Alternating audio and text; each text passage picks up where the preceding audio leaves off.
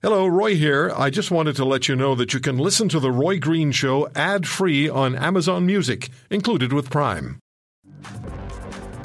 There's a headline uh, in Mississauga.com in Ontario the other day, and it said uh, doctors combating vaccine hesitancy, expressing frustration caring for unvaccinated patients.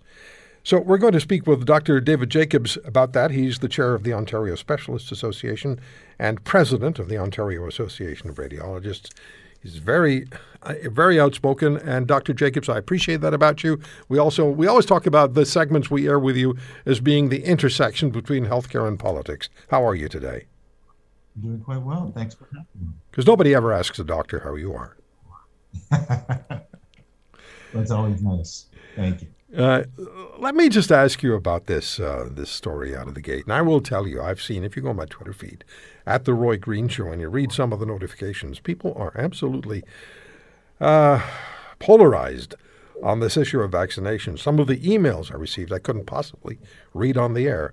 So, can you talk to us first of all, please, about your thoughts about folks who are refusing to be vaccinated because of fear the vaccines are not properly tested and pose serious health threats? Well, um, there simply is no truth to any of that. Uh, the vaccines were very thoroughly tested on a large number of people.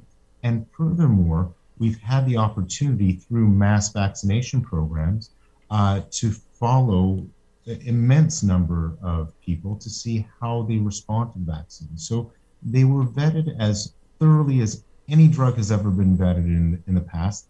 The vetting was accelerated, uh, but the methodology and the number of people who were tested uh, was uh, as good as any other drug that we've tested in the past.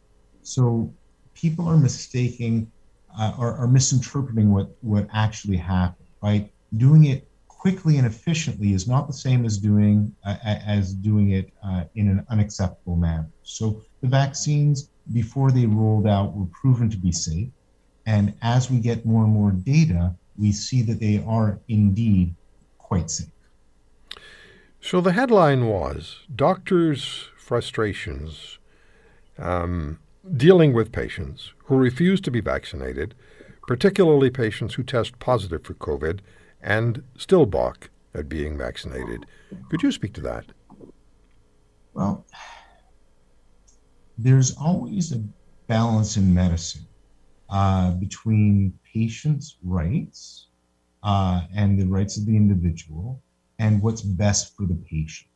And at the end of the day, it's really not up to a physician to um, tell the patient what they can, what they must and must not do. That's not our position. Our position as physicians is to uh, explain to patients what is in their best interest, um, what the benefits of a therapy are, what the risks of a therapy are, and then allow them to come to their own conclusion. Uh, there, it used to be that doctors would simply tell a patient what to do, and that was considered a paternalistic approach to medicine, and that that's been out of favor for decades now. So, uh, but physicians are allowed to have their frustration when you look at what's happening in the US, uh, there's a much, much larger vaccine hesitancy and anti and simple, simply anti-vaccine uh, movement. Um, and then when you look at the hospitals in the US, 99% and more of the patients who are in hospital with COVID and in the ICUs with COVID are unvaccinated. So it's not open to debate. Vaccines prevent people from go, from being admitted to hospital, and they prevent people from being admitted to the ICU. They are tremendously effective at doing those two things. So we're, we're, you know, we can only present the information to the patients and hope that they follow our good advice. So, Dr. Jacobs, when we have some doctors uh, like Dr. Robert Malone, who was on this program three weeks ago, says that he was the invent- inventor of the mRNA technology, uh, expressing concerns about the spike protein. There have been blood clots associated with the AZ or AZ vaccine, as we all know, mm. heart inflammation among usually younger people who've been vaccinated. Where does that fall into the overall picture? Well, it's it's very interesting. So when we talk about the younger patients, that's when um, we've got to um, again be very careful about how we approach this. And different countries have approached this in different ways. But we also see that there's an inconsistency in what people are saying. So we understand that in order to achieve herd immunity, we have to get to a certain percentage. Some people put it uh, at 80%, people, some people will put it as high as 90% of the community. Now, if you are truly concerned about the health and welfare of people age 19 and younger, uh, then it is incumbent on you as an adult uh, who is older than 19 to get vaccinated because that 80% or 90% has to come from somewhere. And if we and if the younger people are at low risk of hospitalization from COVID and there are significant complications from getting the vaccine, then it's incumbent on those who are older to get vaccinated so that we can achieve herd immunity. Okay, so now all let's let's do the switch over. Sorry, did you want to say more?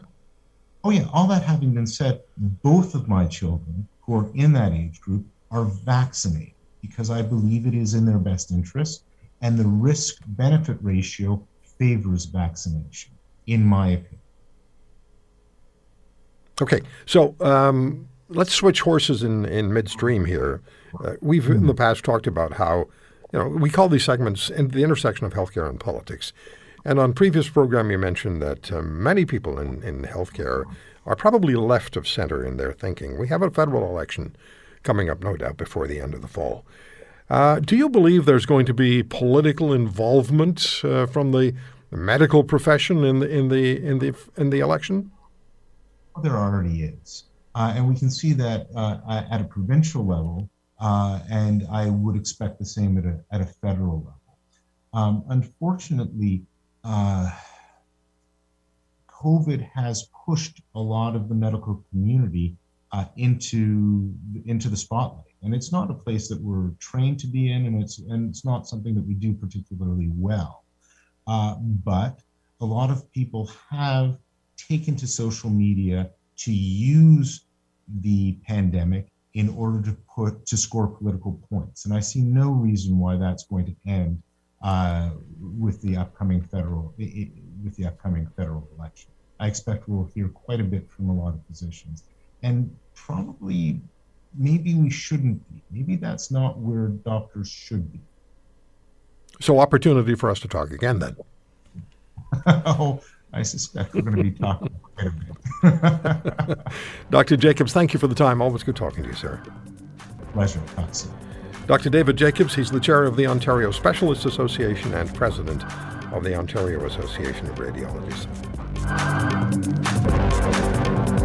If you want to hear more, subscribe to The Roy Green Show on Apple Podcasts, Google Podcasts, Spotify, Stitcher, or wherever you find your favorites. And if you like what you hear, leave us a review and tell a friend. I'm Roy Green. Have a great weekend.